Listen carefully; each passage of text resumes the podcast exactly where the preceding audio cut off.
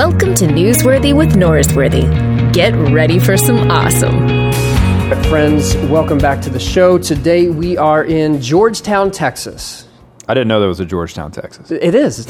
Tyler Reagan, welcome. It's a suburb of Austin. Yeah. Yeah, it's it's nice. It's- I've it- actually recorded a podcast just like two minutes down the road No from way. here. Yeah, I had a friend who lives just right around the corner. This is a beautiful place, beautiful area. yeah. Well, welcome to Austin, Texas. Thank you. the general Austin, Texas. we are like this is the green room area Yeah. for the Catalyst one day event that will be here. Yeah. And when I walked in, I know um, Craig Groeschel's going to be here. Yeah. I was expecting to find like some dumbbells or some kettlebells or I- something. we just do more use body weight for Body weight, kind of- that's what he prefers? He benches me. oh, okay. Yeah, he benches yeah. you. So I yeah. figured there'd be some sort of fitness area set up for that. No, he you know he does it at the gym, at the hotel, and then he's ready to go. Oh, he really does. No, he works out consistently. Yeah, so even on the travel days, he'll figure out a way to get a workout. in. And get go to the gym workout. yeah, he's asked me to go a few times. I'm like, no, I don't think I would. I think I'm, that'd I'm be out, kind of Craig. scary. I'm out. Yeah.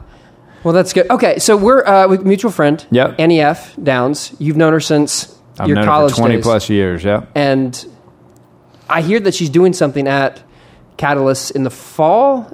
Maybe I heard a rumor. Is no, that she's true? making that up. Now she might be trying to speak that into existence. Look, uh, she no, she's coming. I think she put it on She's her calendar. coming. That's Yeah, what it she- is. Yeah, because we we've gone. No, it's totally fine. We've done some. She's been asking for years. Okay. Okay. And uh, I know too much about Annie, so it's just kind of one of those like. Annie, That's where I was try. going. It's like you know her that well, and you still have you. Still You know what? There's a there. She is one of the people that I am incredibly proud of. Just the way that she has, the Lord has used her. Her the way she's just continued to surrender to His plan and to watch what God's doing with her. Yeah. it's been pretty cool to watch. So, uh, I'll, I'll, I am one of the biggest Annie fan, F Downs fans. Don't we don't know. like the we don't know the F. You know.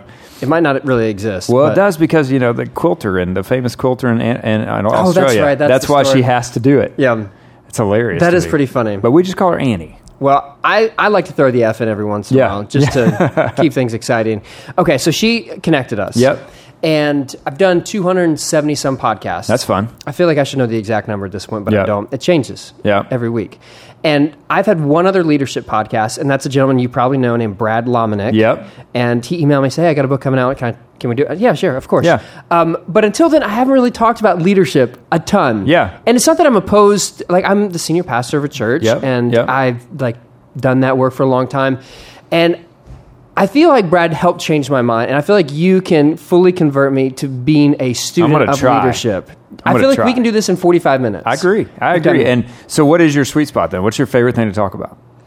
Uh, what is my favorite thing to talk about? It changes. Like Yeah. I, I do some that are like technical, Yep. theological stuff. Like I think um, the next person on the podcast is Tom Wright. Yep. he's back on for like the sixth time. I, I enjoy like getting the nitty gritty. Yep. Okay, let's talk about Paul. I like talking creativity. I like talking spirituality, like the like a Richard Rohr kind of person. Yep.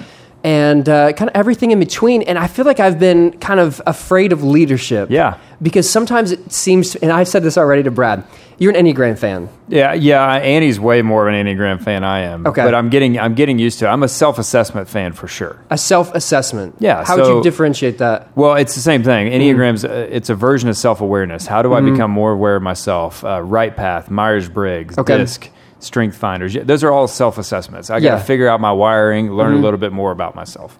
And you've always been interested in that? Yeah, I'd say the last uh, 15 years or so, it's become it's a very big part of how we hire. It's a big part of me understanding myself. I mean, at the end of the day, there was a one of the most groundbreaking articles on leadership was emotional intelligence, which came out in the late ni- mid 90s. Mm-hmm. Yeah. But it was the first time that somebody, Daniel Goleman, uh, with Harvard Business Review, the first time somebody came out and talked specifically about how emotional intelligence can be measured.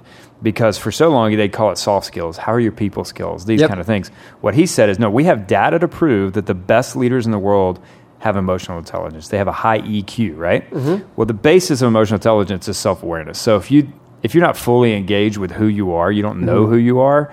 We we don't even know where to build from that. You know what I mean? You got to know Yeah. who you are uniquely so that we can lead from that spot. So for me, hiring, doing those sorts of things, that's a big part of the conversation is going, I want to make sure I got balance on this team. And you can tell me all day long, you've learned certain skills. But if that's not your natural wiring, when stress hits, that stuff's going out the window. You're going to go back to your natural wiring when stress is, is Yeah. a big part of that. You know what I mean? Yeah. So I, I'm not a naturally detailed person. I can work on it and I can try to get better, but when stress hits, I'm going to go to my natural habitat or if you, my natural wiring, which is for me, it's relationship, relationship, relationship. You know, Mm-hmm. so um, it's just to me that's what the self, that's why Enneagram is is really helping a lot of people. It's really helping Yeah. them get a foundation to start building from. Yeah, and it's a tool to help you figure out who you are Completely. and where you go. Whereas uh, the Enneagram would tell me, as an Enneagram seven, Yep. like Annie, Yep.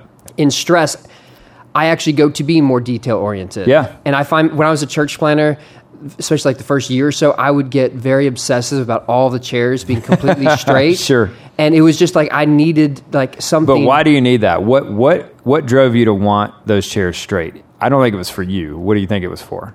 I thought because they were wrong, and it bothered me that they weren't straight. Yeah. Um, so my dad's a psychologist, Yeah. and so he would self-analyze. So, so let me how he would analyze me, and maybe let me just read that through myself. Maybe I'm trying to control something because I feel so out of control as a church planter. I It can't could be as lot of- simple if you're a 7 mm-hmm. as you want everybody to have a great experience.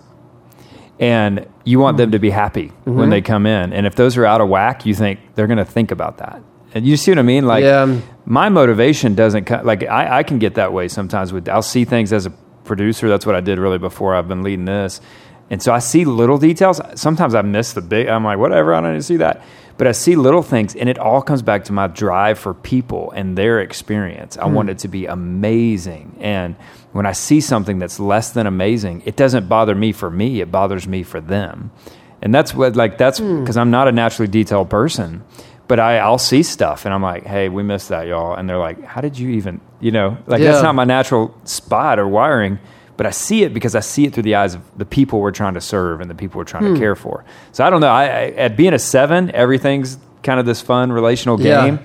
I would I would picture just a lot of that is re- is based on you wanting want to people be to, have the best experience that you can help give them. Hmm. Now I could be making that up all day We've long. known each other for so long, I like know, exactly. three minutes now. So I feel like you have a lot to go upon. But I could see the read, like, and that would be a far more generous rationale for Sure. what I was doing than, hey, I- I'm out of control. I'm Right, trying to right, micromanage. right, so thank you for being far kinder to me than See, I I'm being care to myself. Yeah, very, very, very much. So. Okay, so before you got on with Catalyst, you were a producer. Yeah, at I worked North with. Point. Yep, I worked with Andy Stanley in the group there. For, I've started helped start two of the churches that we had, and really my background was service programming, so production, music, host team, you know, you name it. And Mm-hmm. when it comes to the Sunday service, basically, that's what I was. And then I would produce our big events, our big leadership conferences, Mm-hmm. and they got involved with Catalyst a couple years uh, for a couple years, about eight years ago, as a producer contract, just produced to do the big events we did. Mm-hmm. And then uh, six, almost six years ago, I came over full time to be the um, creative director and really develop the staff and that. And then a year into that, I moved into the president role. And that's when Brad left. Yep. So you replaced Brad. Yep. So But he, I worked with him for a year. He brought me over Mm-hmm. to, and you know, he was still running it while I was helping develop the staff and then Mm-hmm. be the creative director and producer. But all along, you were planning on kicking him out and taking his That was job. really kind of the plan. He, Yeah. I mean, we talked about. it. I said, "Listen, I'm I'm gunning for your job." yes. Not at all. We actually talked. Inter- I mean, in the interview, he said, "I want to have somebody in place when the day goes that I'm going to move on." Yeah. And uh, I think it happened probably faster than we both expected, but it was right. The Mm-hmm. was right, and Brad would Brad would tell you the same thing. Okay, so all along, leadership has been part of this. Yeah. Producing to leadership. Yep. Now you're leading leaders. Yep, Uh, which is, in some ways, it's still just like normal people. totally. Do you do you think that it's just like normal people, or do you feel like there are unique challenges that maybe people overlook? There are definitely unique challenges, but leadership is leadership. Mm-hmm. And then there's these uniquenesses. So being a woman in leadership, there's some uniqueness of that, especially in the Christian culture. There's Yep. even more unique. There's another layers of uniqueness. Being um, African American, there's you know I mean. So there are distinctives, but when we talk about creating a healthy culture in your workplace, that's for everybody. Like that, Yeah. there's some very consistent things that go with leadership. So, yeah, I, I mean, I think there are distinctives. Now, when it comes to leading leaders, I think one of the keys about that is exactly what you said, which is recognizing they're they're men and women. Mm-hmm. That's it. Like Them. uh, I've only in, in the eight years I've been a part of Catalyst, and there's been a lot of amazing people. The only person I was even remotely starstruck with, because I I do this all the time, and I'm really intentional about not getting intimidated about the people Yeah, that we're working with, was Tony Hawk because I couldn't pass that up. I mean, Tony Hawk. Yes. come on, it's like I grew up idolizing that guy and, and skating on one of his skateboards, so I was a little bit starstruck there. But other than that, But that's a different like You He's went not to in a our different world. Yeah, he's, an he's- athlete. That's exactly. not your normal. He's not in thing. our world, So you're you allowed know? to fanboy about that A little bit, yeah. I was I pretty think my excited biggest about that. fanboy in the podcast was an athlete. Uh, Yeah. an Olympic. Uh, Sanya Richard Ross. Oh, yeah. She's And amazing. She lives down the road. That's what I was talking about. Yeah. but um, yeah, but she's not. She's a f- like Right. I, I would It's a consider different circle, friend, isn't but it? like when I first met her, she's just like a celebrity that Yep. I'd like to watch on TV run Yep. really fast. And then you get to know him. I mean, I know we had Tony Romo a couple times at Dallas, and once you've hung out with him, it's like, oh, it's Tony Romo. just a like normal he's guy. so down to earth. Emmitt Smith was the same way, Yeah. which is what makes them special. And that's why you could ask Tony Romo to throw a football at someone's package, Correct. Yeah. right? Just Yeah. because you felt like Yeah, it that's the right thing to do. He was like, "You want us to do what?" We're like, "Oh, don't worry, he's ready for it. We're prepared. It's fantastic." But yeah, I think a key is like uh, in a few minutes I'll be going to get Craig Groeschel. A lot of people would be a little bit anxious about that. Yeah, like, or do I have enough creatine with right. me And and yeah, exactly. What are we going to do here? Uh, Lysa TerKeurst, she'll be with us, and then uh, Chris Hodges from Church of the Highlands. Well, a lot of people, and, I, and again, I worked with Andy Stanley. That helped a lot because so many people Yeah. want to be with him. Like they would love to have a dinner with Andy, and then you start realizing that Andy's Andy, and and now I have the most respect for all four of those names that we just mentioned. Mm-hmm. However, I also see them as men and women who are leading their areas just like I'm leading mine. Who Mm-hmm. we have stuff to offer each other. We can care for each other. Craig's truly become a really close friend of mine, and and I know a lot of people are like, "How is that true?" Because we do this together. We're we've really become friends, and we Yeah. we text all the time, and and I would say. 30% of it's work related and 70% is just life. We're just Yeah. connecting with each other. So, part of that leadership thing is recognized when you're leading leaders. I, to me, it's one of the greatest callings in the world that we get to serve people who are serving people all the time. Yeah. And so, I, I love it. I love being um, put in a position to be able to uh, serve and bring life to leaders who are giving all day long, every day. So, it's, it's a pretty amazing o- opportunity. How do you balance the like Christian ethic of like humility Sure. and last is first and first is last with like the Christian like celebrity culture? Yeah. Because you, you mentioned these names that people idolize them, they Right. want to be around them, Right. and you know I have a podcast, so I get to talk to some really Right. cool people. So I keep Right. like, oh, who- why do you want to talk to cool? I'm, that's self contradiction Yeah. in Yeah. myself. Um, but you, you want to have these people that people are drawn to because of the Right. gifts that, that God has given them and the ways that God is working through them. Yeah. But you don't want to continually perpetuate this Sure. dysfunctional, hey, we're going to worship Yeah. these celebrities. How do Yeah. you think through that? I- I'll be honest with you. For us, um, if you come into our world, one of our events, or you're serving with us, and you have that air yourself, like you you put yourself on that pedestal, you probably won't be with us very long. Yeah. Um, I've been at, uh, we've done one days. We do them all over different churches, so you kind of enter different cultures at different times, and, and depending on the background and the denomination, whatever, you get some very different understandings of the pastor's role, of their space, of different things like that. And I remember being at a church one time. And the pastor could not fathom that Andy and Craig, Andy Stanley and Craig Groeschel, would just hang out with us all day in our little green room space. Like it was like, well, they, they should be, well, we've got this space over here. And they're like, no, we're good. Because we're just all a family. We're doing this together. And now I say that. We have the utmost respect and reverence for what those guys have done, what God's done through. I mean, because the truth of it, Bill Hybels talks about this from Willow Creek. If you look at the great moves um, of churches, churches that have exploded over the last decade or 20 years, great preaching in most of them, you know, great organization. But what's special most of the time is somebody has embraced their spiritual gift of leadership and they've led, they've owned it, and they've done this and allowed the Lord to use their leadership skills and their gifts to do it. And it, what you'll find with most of these, even the people, with the names we've talked about, there's a humility, there's a, a service to the Lord that's very unique. It's very special. And I'm not saying that's not not happening across the board, and that's why their churches are bigger than others. I'll tell you that combined with their incredible leadership gift and the confidence they have as leaders and business leaders. I know that sounds weird. A lot of churches like you can't call them that. Yes, you can. They're running forty million dollar businesses. That in terms of Yep. you you, ha- you better steward that really well. You better steward that like a pr- uh, like a business. Because if you're not, that's bad stewardship in a sense. If you're not paying attention to what's coming in, what's going out, how do we, you know, like Yeah, yeah, yeah. creating good budgets, creating good um, stewardship, that that's a problem in its own right. So anyway, I think for us, it's getting the right DNA. What are the kind of leaders? And one of the highest compliments I like to pay leaders is the closer you get to them, the more you respect them. Hmm. And a lot of times that's not the case. And I think what's hard is in this Christian Yeah. celebrity world, there are some that you get close and you go, "I'm good." Yeah. Thank you. But you know, let's let's be honest though, and be fair to the people that do put them on pedestals. They stand up on- on a stage which is raised, and they share an amazing. I mean, there's a lot of CEOs in the world that run huge companies that if you mm-hmm. told them you got to run your company, oh, and by the way, every Sunday you need to engage your audience with a 40 minute incredible message, they would lose their minds. That's mm. a tough job. That mm. is a tough job.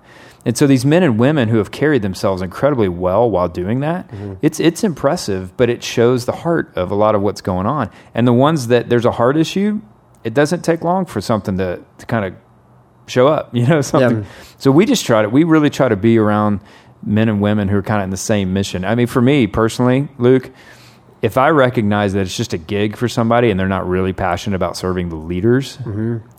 It's it's it's a probably a one and done relationship with us. Yeah. Because we want people that are honestly fired up about being here. And I don't care what your name is or whatever. If that's not central to your DNA, it's probably not the right place to you know, right fit for you. Yeah, in Brad's book, he talked about going backstage and seeing Joel and the guys from Hillsong United taking notes, listening to one of the sp- Yep. uh, speakers on a TV like this. Yep. And he talked about like the humility of that kind of leader, Totally. which you, you want to be connected to. Yep. And it seems like when you put leaders together and they're not in their, um, I don't want to say churches can facilitate like dysfunctional leaders.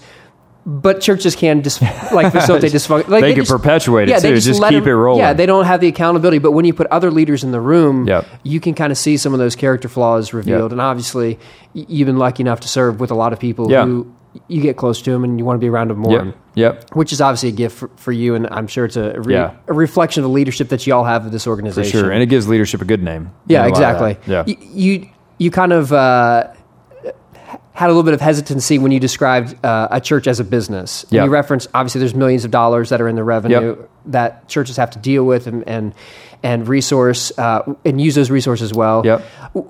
What do you hear is the criticism of that? Because as you said that you're bracing for a criticism. Yeah, because you know there's a there's a group that you can't call it. I mean, you can't call it that. My point in saying that is, you better run it like that.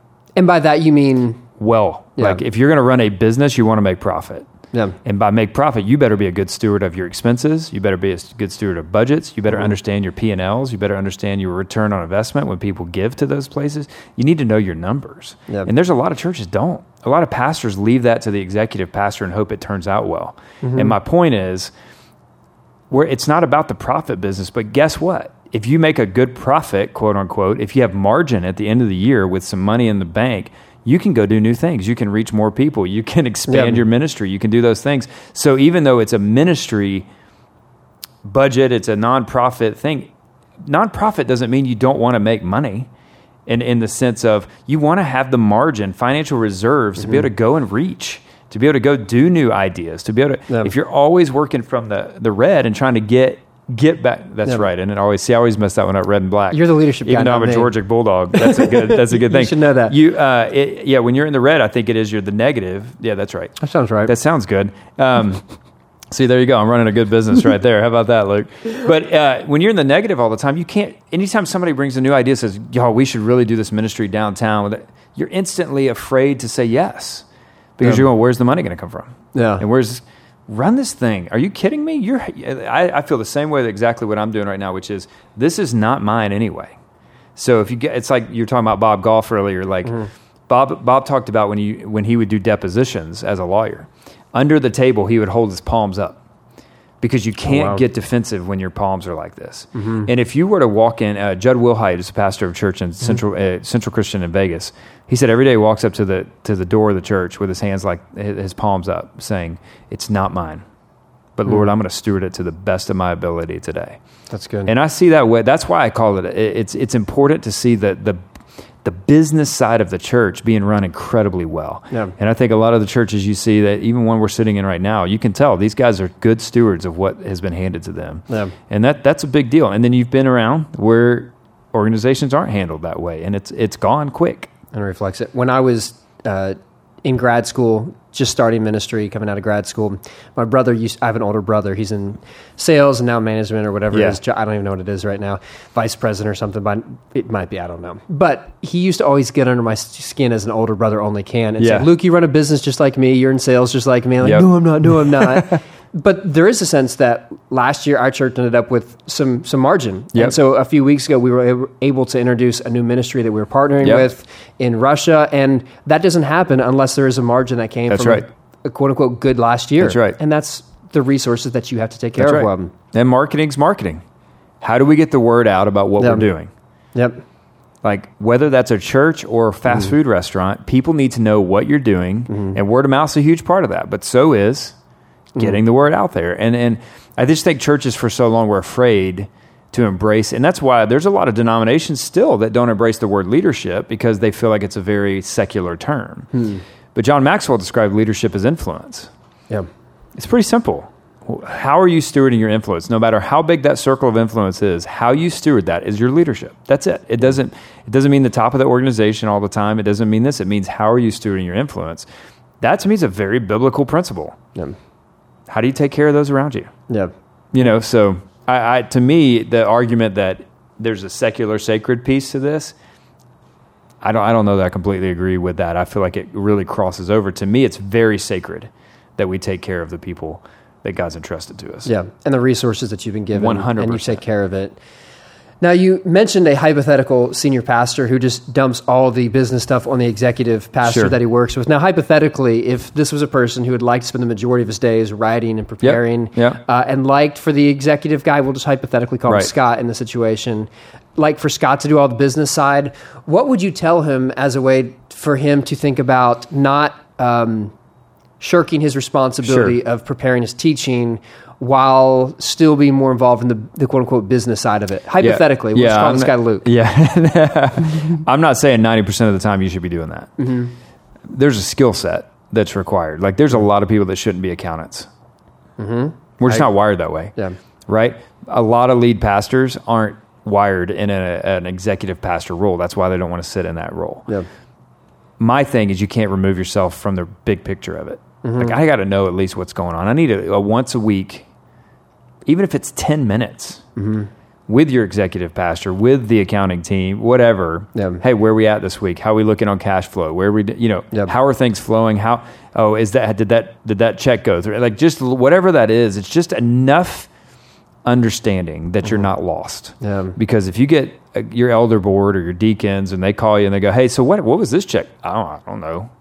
You, look, at the end of the day, you might have an executive pastor, but you're still it's on you, right? Yep. It's on your shoulders. At the end of the day, that weight is on your shoulders. I I, I- struggle with this sometimes because I have um, specifically in our sales department. You talk about an area I don't. I'm like I don't even know where to start with it, right? Because we sell tickets to events, so we have a sales Sure. team, Yeah. right? And so to do that, and what I realized is the first couple of years that I was leading it, I just didn't. I figured it was fine, right? Because we were still getting people in rooms and we were still whatever. Yeah. But there were some issues there. I didn't even realize because I, I felt inadequate for that space. Hmm. And so I just trusted that everything, because I knew the people, at least they said the things that they needed to say to make me feel like everything was fine. But what I realized after I started getting 10% of like, I just need to know about 10% of it Okay. so that I can make some wise decisions when it comes to leading our organization forward, you know. Mm-hmm. And uh, and so I just started digging in a little bit more and realized, man, there's a few loopholes there that we need to we need to tighten up. We need to get mm-hmm. better at. I feel like we're doing this. This feels a little dated, you know. feels like we haven't. And I'll just ask questions. Hey, do, do do we still do that, or have we ever thought about that? You know, just to try to mm-hmm. see. I, I've always told our team, anytime anybody new joins our team, I'll say to them on the first week, hey, you're fresh eyes for us. And that's Yep. a gift. That is a gift to us. Ask every question that comes to mind. Because if our answer is we've just always done it that way, and we don't have a strategic answer for we do it because blank, then we better look at that because that's not a good answer. You know? But not not every organization has that sort of self reflection. Sure. To have someone come in, let's criticize what's going on, uh, maybe criticize is the wrong word, Right. but do some uh, analysis Sure. of the current functioning. Right. What enables organizations to be able to have that sort of self examination? I just think it's an attention to the leadership component of it. Uh, it's it's recognizing not only are the finances a part of my stewardship, but so are the people. Um, Simon Sinek wrote a book called Leaders Eat Last and Start with Why. He's written a bunch, but one of the things he talks about in, in Leaders Eat Last is in the 80s, there was this huge swing. Uh, swing. How about that swing? Yeah. In um, Was that Wayne's World It was Wayne's? World. That, That just came out. I was like, good. surely that just came from Wayne's World. I watched that movie a ton of times, so that probably would happen. uh, I'm a child of the '80s. I still, I still, that was early '90s, really. Hey, I was there too. I'm Yeah. a child of the 80s. That feels good. I was actually just t- on the way over here teaching one of my younger staff members about good roller skating songs. It was good. We'll have to, we might have to do another podcast on that, Luke. What what constitutes a good roller skating song? And I, That's can give you some insight, some uh, from from pure experience. Yeah, I can one. tell. Yeah, I see you and I think roller skating. I, I, hey, yeah. I can advance bounce skate with the best of them. So. We uh, what, what were we talking about? That was We so were- important. The ability to have someone come in and give the feedback. yeah, and just and uh, what Leaders what, eat last. Leaders eat last. So one things he says is in the '80s there was this big uh, swing. That's how we got into it. Away from, um, away from people wanting to build organizations with staff that stayed for a lifetime, to people just becoming an asset, Okay. becoming a number. And he talked about in the '80s it was this huge change where people started feeling for numbers and thinking about people, which is the wrong direction. Okay. They no longer felt for people. People were just, oh, they're they're a number. We're struggling here. Cut people, Yeah. and it created this real. I mean, Jack Welch used to talk about the bottom it, yeah, ten percent. get 'em every Boom, year. gone. No matter what, your bottom ten percent, and everybody lauded that. Way to go, Jack. That's smart. Except for the fact that he's literally that's that's a huge organization. That's thousands of people who just because and now, granted, we also have a responsibility to make sure that we're keeping a standard. I get that. Yeah. But what it it just was a perfect illustration of how many people were losing the battle of feeling for numbers. Like numbers are what made them emotional, not people. Yeah. Numbers is what was driving the decisions, not people. And he just argues that we're losing sight of how to build people. And so my thing is, and back to your original question, is you got to create an organization that people would want to work for. Number one, um, you can't. John Maxwell always talks about positional leadership's the lowest level of the five level leaders. Just because you're the president, just because Yeah. you're the whatever, you don't get influence. You get some just from the position, but you don't grow in influence because that. It usually, if you're just leading as a positional leader, you lose influence. It's how do you build into people. So I think at the end of the day, it's going. I want to. There, there's a phrase I've used for years and years, which is a good product with a bad process is a counterfeit win. All right, so let's say That's we in have your a, book, isn't it? Yes, It should be. It should. Yeah, it's. Let's say you have a let's, and I know product and business and all Mm-hmm. that stuff again going back to church, but let's say your Sunday service is fantastic. Let's say that's your product, Okay. But your team can't be together on Mondays because it just they don't the tension, the conflict, whatever that's un, not dealt with. It's it's Mm-hmm. a pain. The team is a mess. The process to getting to the product is not good Okay. it's not sustainable. It might feel like a win on that Sunday. But Sunday after Sunday with a bad process, it's a counterfeit win. Okay. It is not sustainable and it will crush people. It'll it'll turn over your staff quicker than anything else. Mm-hmm. No matter if it's a church, a business, you name it. But if the process is bad, what we've got to do as leaders is grab a hold of these things and go, how much better is the quote unquote product going to be if the process to get there is healthy, if mm-hmm. the team actually wants to be together. I think one of the greatest compliments that I ever get about our team here at Catalyst, we travel together, we do these events together, we come into somebody else's church, mm-hmm. and we, we kind of take over for a little bit. Yep. And that's a tricky little line because they're not used to somebody else running their stuff. Mm-hmm. But our goal is that we come in and that they feel so loved, they feel so cared for, they know that we're good at what we do, that they can trust us. Mm-hmm. And at the end of the day, we bring life to them somehow. I mean, literally, our goal is that when we come into these places, people are usually carrying all the weight. They're just pointing, oh, that's it's in that closet. Oh, it's over here. Mm-hmm. Instead of them feeling the weight of these events, they actually get to participate and enjoy the event. And we have watched how people ask us to come back year after year after Really? year because but it goes back to I got a team. I built a team. We've been working on a team. We train a team. We create expectations for that team of what it's going to be like when we interact with people. Because at the end of the day, and I say this every event we do, people are not an interruption to our day. They are why we do what we do. And a lot of churches lose that because they're just trying to accomplish the done. task, get it done. And they pass the ministry. They walked right past them because they were trying to get that task done.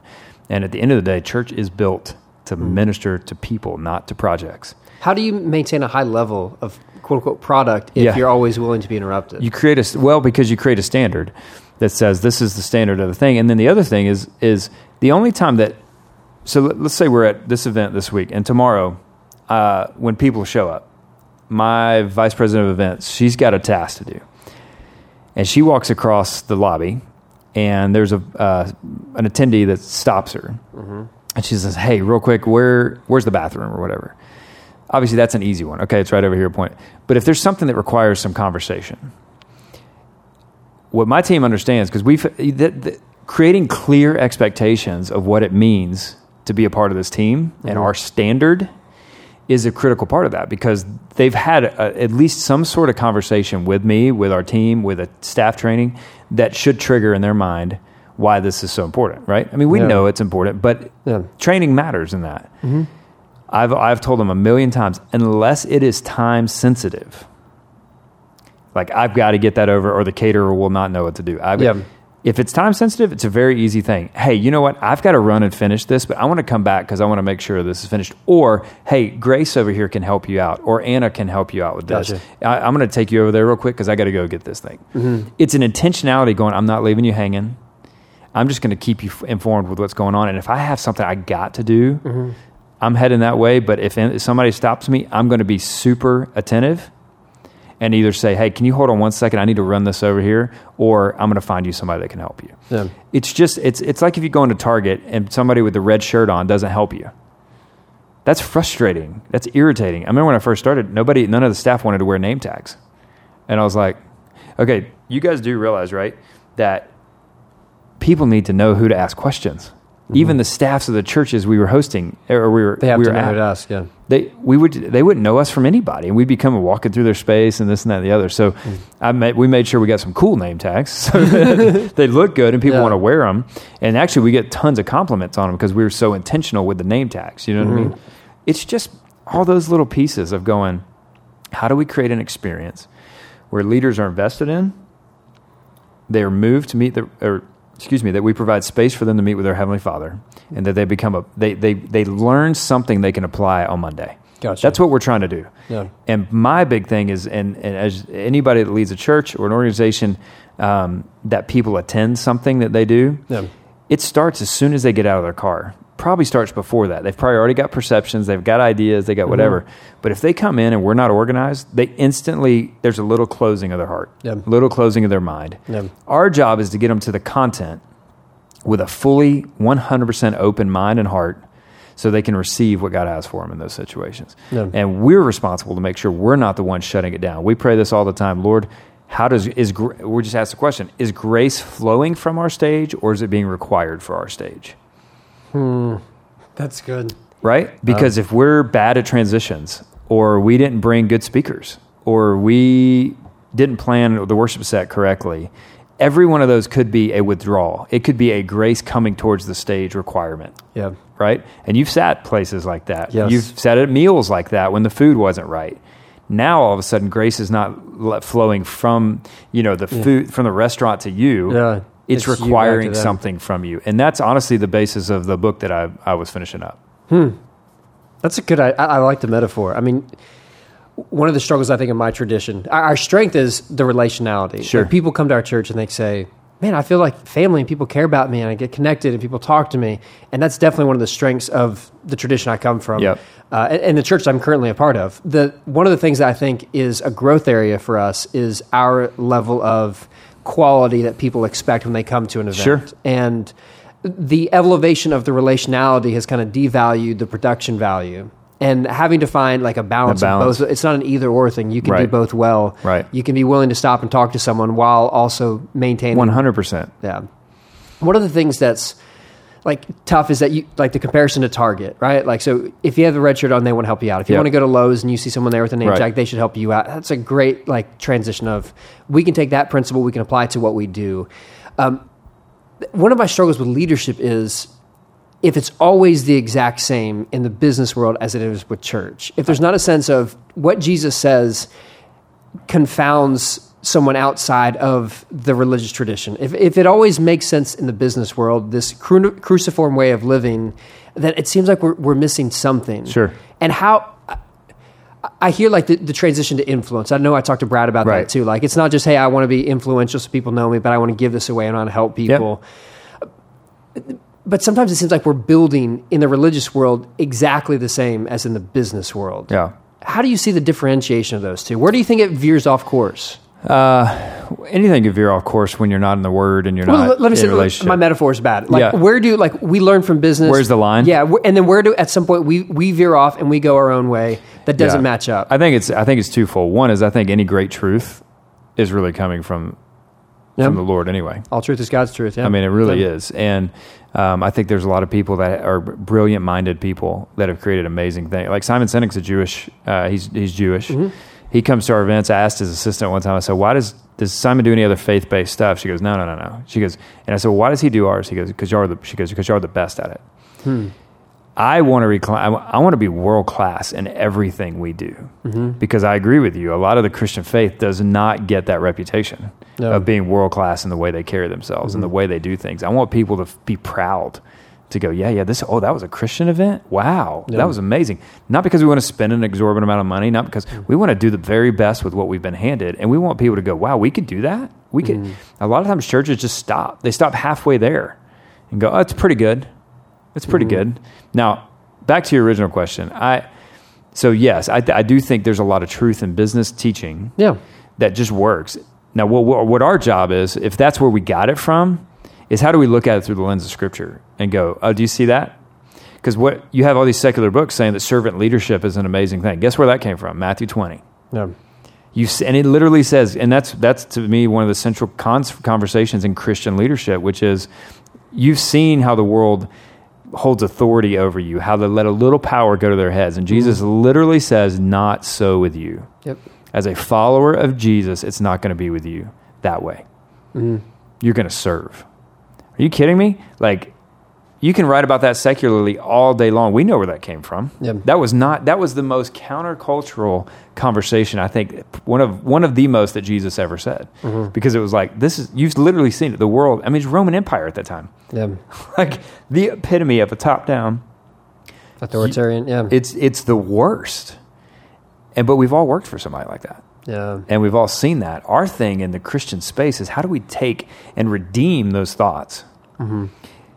I think one of the biggest challenges isn't the, the challenge between secular and sacred or business and the church space, it's that we don't look any different. That's the challenge. That a lot of leaders come here on Sunday and they hear a great message, but their business life is the same, it's different. That's the that's the rub for me is going, how can you act one way but say you believe another? yeah. That's hypocrisy at its finest. Oh, no, by the way, um, Andy Stanley says this all the time. Not only does Jesus make uh, your life better, he makes you better at life. It's a good line. It's because it's Andy. I mean, he just, Yeah, uh, you're like, doesn't oh, surprise that's not yeah. fair, Andy. You come up with all those. But it's, think about it. There needs to be an integration of The principles that he taught us are not just so that we can be looked over for the promotion because we were honest. Mm-hmm. We're, you know, like, it actually should be a, a signpost of the kingdom. We should be signposts of the kingdom saying, this is what it looks like. This is what we believe. This is what we believe Jesus was all about. How do we love the people that are in front of us, eyeball to eyeball? Even when we don't agree with them. I think one of my favorite things, Luke, about what we do is we're not a church or a denomination. So we're kind of neutral in the sense of um, we have, like tomorrow, we will literally have Anglicans, we'll have Catholics, we'll have the wide variety of Protestant evangelicals. Yeah, yeah. We'll have. I mean, we have we do an event in in the middle of Pennsylvania. and We have Amish. That's uh, cool. You know, people that come to that, and for me, that's one of my favorite things because never have I heard somebody go, "Now, why are they here? Really. Now, what are they doing here?" so you're able to like bypass a lot of the divisions. Yeah, we just lift up the name of Jesus. Mm-hmm. And again, like I said, we have two jobs give you space to meet with your Heavenly Father, Mm-hmm. And which for me is worship, it's prayer, but it's Yeah, under yeah. the banner of Jesus. I mean, we're literally, we pray consistently as a team tear down the name of Catalyst and raise up the name of Jesus. That's Hmm. all we want. That's all we want. But at the end of the day, if you want to know why we do what we do and why I do what I do, is I don't know anybody that's walked away from Jesus because of Jesus. But I know a lot of people that walked away from Jesus because of those of us that represent Jesus. That's a leadership issue. Um, What we and again, I went to seminary, and a lot of my buddies were like, "I'm going. I'm called to preach the gospel." I'm like, "Yeah, twenty percent of the time. Your study day and your three hours on Sunday morning. Hmm. If your rest of your forty hours, matter of fact, your whole week, your life in and out of that church, do not match what you're saying on Sunday, that's a bigger issue." Hmm. That's a leadership issue, in my opinion. Is how are you taking and stewarding that position, that influence, that opportunity, that passion? Absolutely, one hundred percent. How you preach and the message you share is critical, and how you study for it, your exegesis, your hermeneutics, your you, Yeah. you name it. You kidding me? You're carrying God's word, but you're not just carrying it on Sunday mornings. You're carrying it day in and day out because you represent Jesus and God to so many people. You do. Mm-hmm. that's good. You do. And how you steward that influence affects people's faith. I have a really close friend who was asked to not volunteer, and I would have done the same thing because he he just handled he he said something inappropriate, which was not shocking if you get to know him at all. Um, I actually wrote about him in the book, and I made sure he read, he had to, he had to sign off on it because I was like, uh. And- but it's the very thing he he was sent on a two year faith spiral. Now, should he be strong enough to handle it? Sure but he's not. Mm-hmm. And there's so many leaders that never get past that, where they literally have lost their, their faith isn't deep enough mm-hmm. that if somebody, a staff member, a pastor, or whatever, who represents God to them, you know what I mean? Yeah. I mean, you are, you Yeah. are, you are, you are presenting the ideas that we think God is all about, hmm. based on Scripture and based on these things. If we handle some of these relationships poorly, we lead them poorly, we will send people on faith spirals. Now, I am not trying to put an undue weight on our shoulders, but we have to recognize the power of our words and the power of our leadership when it comes to how people see Jesus in our lives. Um, It's a big deal. It's It a, it's a really big deal. So that's why I see it crossing. I don't I don't see it crossing because people are going, yeah, but that's great for business, not for us. I think the bigger issue is do we represent God in these principles? um, that's good.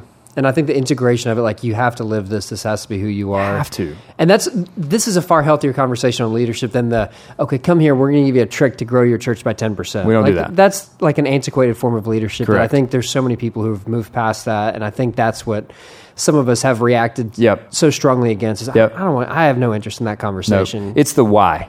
It's what Simon Sinek talked about. You just start with why. Yeah. The why for us is we represent something way bigger than ourselves. yeah. Okay. So your message is let's integrate this. What you do, like you study, you preach, but this has to be how you live. Yeah. Uh, w- like, what are the other issues that you feel like you have to address every time a leader is in the room that you're you're shepherding? You know, uh, tomorrow we will talk about some. I mean, it's super practical. Like there are some uh, some things about how to tell a great story.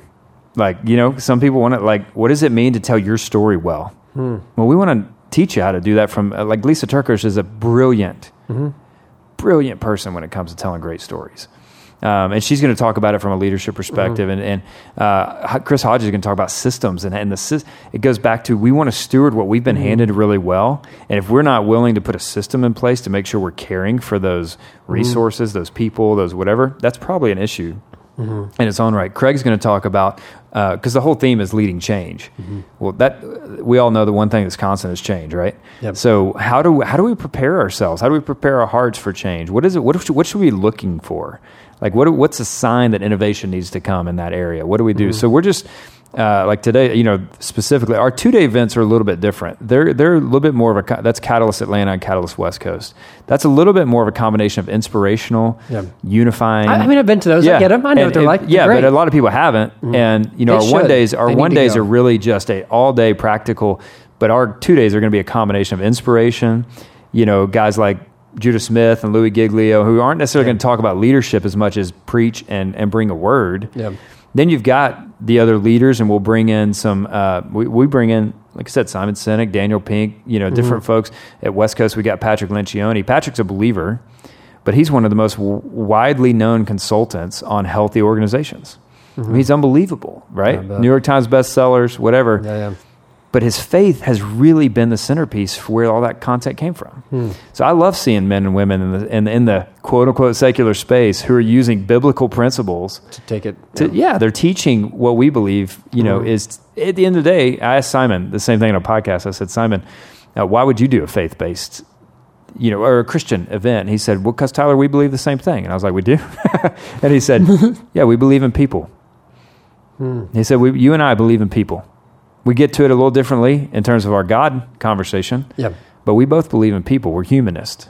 We believe in people. I said, I agree with that. You know, so it- Fair it's, enough. but we got to find the right people for that. We can't just bring anybody off, you know the New York Times bestseller list and Yeah. make that valuable. They've got to fit our DNA. Yeah. So I don't And I- even know if that answered the original question you asked. It's good. Land a plane somewhere. Yeah, yeah, yeah. So like I've heard uh, Seth Godin at one of the Yeah. the two day events that I was at, and he was great. I mean, Yeah. ju- and I obviously love a lot of his stuff. And he's Yeah. been a great resource.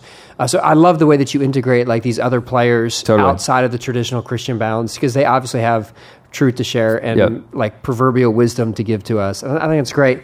And part of our job too is to put that in context. So a lot of times you'll hear us come out and ask a question afterwards, or to where we go. Okay, so you know I know that works great. If if how would you picture that working in a church, or how would you picture that for this? Mm-hmm. But 40, 40 45 percent of our attendants are marketplace leaders. They're not just pastors at churches. Okay, I want to ask you about pastor burnout, and we're running out of time. Okay. W- why do you have forty percent? Give me the quick answer. Well, no, because uh, uh, because Christian leaders want to be great leaders no matter where they are. And they can obviously get the resources completely and and Okay. you just you're just kind of we you know we try to even weed through the church leadership conversation Mm-hmm. for the right spaces you know Makes sense. Okay, Yeah. what as someone who interacts with leaders Yeah. on a daily basis, what are the three big things that are causing pastors to burn out these days? Phew, I got to come up with three. Do you have it in your book? Uh, well, I talk about. I can't wait. What if I'm burning out right now? I can't wait till that long. I'm actually me and uh, Brad Lomenick, who you mentioned, another guy. I've really been praying a lot about how do we get, how do we serve leaders like yourself, who are young leaders, young pastors, specifically pastors. Mm-hmm.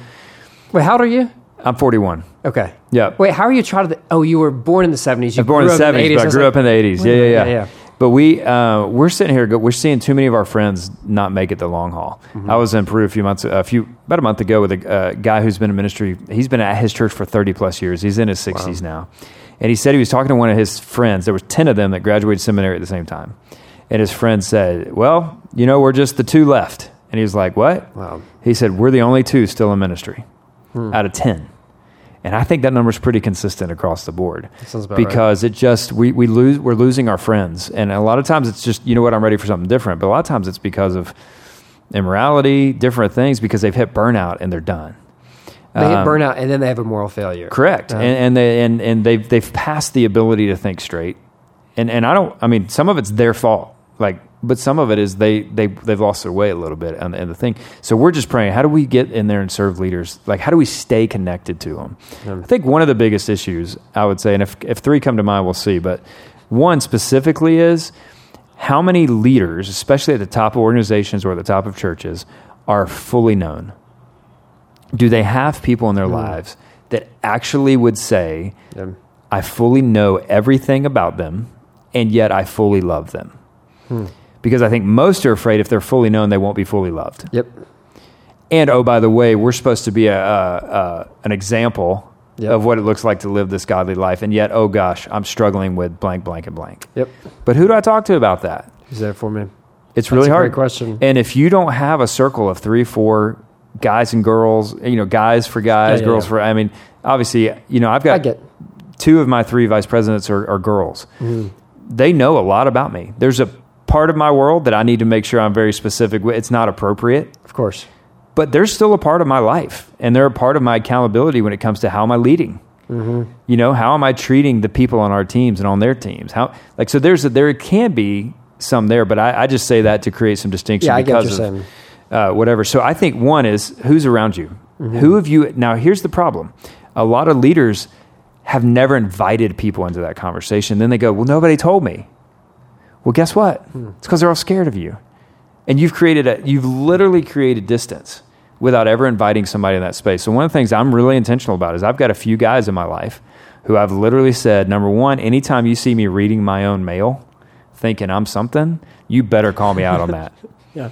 Yeah. if you ever see me kind of sway in the wrong way, not serving my loving my wife the way I need to, having thoughts or you know, or having questions or saying things, you better call me out on that. And vice versa. We're going to do that. And literally, I was sitting with a really close friend about three, one, one of my best friends about three weeks ago. And we had breakfast, and I just, hey man, what's up? Talk to me. Where you at? How do we? You know, I hadn't seen him in a few months, but we have to have those moments of check in. And honestly, I, I, you can have some of that with your colleagues in, at your church, but you need that outside. Outside. You 100% really do. agree. So that's that's one for me. I think two is, and this is the Jesus juke, Jon Acuff, Jesus juke Mm-hmm. thing. You got to be you got to be in step with the Spirit, and the only way to be in step with the Spirit is to be in the presence of the Lord. Yeah. If you're not having consistent relational time with the Lord, I tell my staff, I know you came to work for a leadership organization and you assume that I'm going to grow your relationship with Jesus. Guess what? I can't. Now I'm going to devote you and I'm going to push you and I'm going to challenge you and I'm going to pastor you, but I cannot grow your relationship with Jesus. We cannot make leaders healthy. We can say it, we can stand up here and talk about it till we are blue in the face, but it is up to those leaders to make that decision. So part of that's making a decision that says, you know what, I want to be in this for the long haul. I care about my family. This stuff matters. I'm going to take care of this. I'm going to do something about it. Um, and I think the third thing, so that's where I think the relationship with Jesus is critical. Yeah. You've got to stay in there. And then I think the third thing is the is the proper perspective. As a Christian, this isn't yours anyway. As a Christian, we see our influence as a stewardship of what God's given us. I think you get perspective about that. That you're uh, you don't smell any different than everybody else, and that Yep. you're not. You put your you put your shoes on like everybody else. Yeah. That's important. Now, it doesn't mean to take away from what God does through certain people and to respect what God's used them for. Uh, I just feel like we're supposed to respect everybody. I don't care what position you're in. Yeah. So for me, it's just kind of having perspective that's proper. Make sure your relationship with Jesus is good. Make sure you got people in your life that can speak into your life because you invited them there. And then two, just recognizing humility that I, I got to choose to be humble because this isn't mine. I had my uh, my microphone that I would preach with every Sunday. Yeah. the one that was just for me. Um, somehow it was programmed, and it still had the old preacher's name on it. No way. And I loved it. I was like, "This is a reminder that this is not Yeah. my thing." And I made a comment about that until like the next day it was changed. But um, like. I, I made a comment like how much I appreciate that because it Right. reminds me that this is not mine. Yep. It is like the Bob Goff posture of Yep. like I'm open. This is I I can't hold on to it tightly because it can be taken away from Totally. me. And in this moment, I'm going to be a good steward of it. And yeah, I don't think we always hold on to that one. Yeah. And I think you you can encourage people to have those kind of relationships. Obviously, you can't do that. And I think that is the number one prescription I would give as well. Like as AA teaches us, you're only as sick as your secrets. That's right. And if you don't have people that you can be honest with, you're going to be very sick. Yeah. And you can encourage that. You can't you can't artific- you as like you Right, right, right. catalyst can't artificially create those cohorts. Now we're going to push and we're going to try. really. We're, I'm just saying, we're, we're always going to be pushing leaders to get healthy. Oh, but you can't push that. Like you can't say, "All right, seat two and three and four, Yep. you now are going to share your sins." with No, other." I wouldn't do that because it's it's not the right It's spot. It's not a nice. Yeah, But I will. We will stand up and go. If you don't have this, let's. we'll tell you the stories. Like Yeah. you know what I mean? It's an issue, and you got to pay attention to it. But you can't. Fi- they have to fix it themselves. That's up to I them. that's, I mean, they have to make that decision. Yeah. And what we've watched, a lot of our friends that are out of ministry now, they started once people started pushing in, going, "Hey, that doesn't seem okay. That's not lining up with what your belief system, and that's not lining up with what you've always preached." They push them away, and they get further and further away from. 'em. Next thing you know, they're there's affairs, there's this, that, and the other, because they've Yeah. literally pushed everybody away that they get that had the had the only voices to speak into that conversation. um, And how many times are you going to go to your friend when they're not listening anymore and they're pushing you away? How many times can you do it? um, You know, so I, I it really is. There's a heart thing that's got to be a, a big part of the conversation. And and honestly, if you're not and now, granted, we know people that have a quiet time every day, and it it might still not affect it. But Yeah. I have a hard time believing if you're walking in an abundant, great, life giving relationship with Jesus, that you don't feel the weight of those things. That you don't, you know, that you're not the light's not being shine. I, I love that reckless love song. That there's no, Oh, yeah, yeah. there's no light, or there's no shadow he won't light up. There's Yep. no mountain he won't climb up. There's no, you know, Yeah. uh, it's just beautiful. What a beautiful picture of, and I love that very first one. There's no shadow he won't light up. It's Yep. worth get it out there, get it out there. I went to a week long counseling retreat back in January because I, I just that's where yeah that I just whatever it's called. Yeah, yeah I it's called onsite On-site, And there it is. Yeah, Christian It's rehab. a really important thing for me Yeah. because and there's a group there that are 2.0. They need a reset, man. It is time to start over. There's a group of us that need a 1.1, 1.2, and we just want to keep getting healthy. Um, And part of my thing was going, you know what? There's a couple of parts because our theme for the fall is fully alive, and I just want to make sure that every part of my life is fully alive. And I started recognizing, you know what? There's one or two spots that I think lay dormant because they're painful, because they happened to my childhood. Like I just, I got, I don't want to deal with them. And I just went, you know what? I got to shed some light on that because I believe that that there's no shadow he won't light up. Um, I need that. I need to go to places like that and stay healthy and talk to people. And you know, I just I don't want to be a statistic. I want to be someone. I want to be a statistic for the right things. Yep. That I was a leader that took care of the people around me. You know. So That's good. yeah, This is good. yeah. I, I wish we could uh, like promote your book, but it's not even like pre-sale yet. No, it's, it's on Amazon. It is? Yeah, yeah. It's pre-sale. It's just called The Life Giving Leader. And like, go get it. Like this, if this is what it is, I mean, I'm That- sure. it's, you know, we were talking about grace flowing from the stage or Yeah. required. It's the same concept. As a leader, is life flowing from you, Mm-hmm. or is life being required for you because you're not leading well? And at the end of the day, I believe the best leaders lead from their truest wiring, their truest self. yeah. So the most life giving, the ones that give the most life away, have embraced their uniqueness, and and that's that's pretty much the summation of it. So That's that's good. all I should have done, right? Like a Yeah. little cliff note. Yeah, there it is. I think you should do this leadership stuff. I feel like you have something to contribute. I to the care about it, if you can't tell. You should check into it. All right, man. Thanks for the time. You got it. Yeah. Thanks for checking out Newsworthy with Norsworthy. Make sure to subscribe to the podcast on iTunes. You are now adjourned.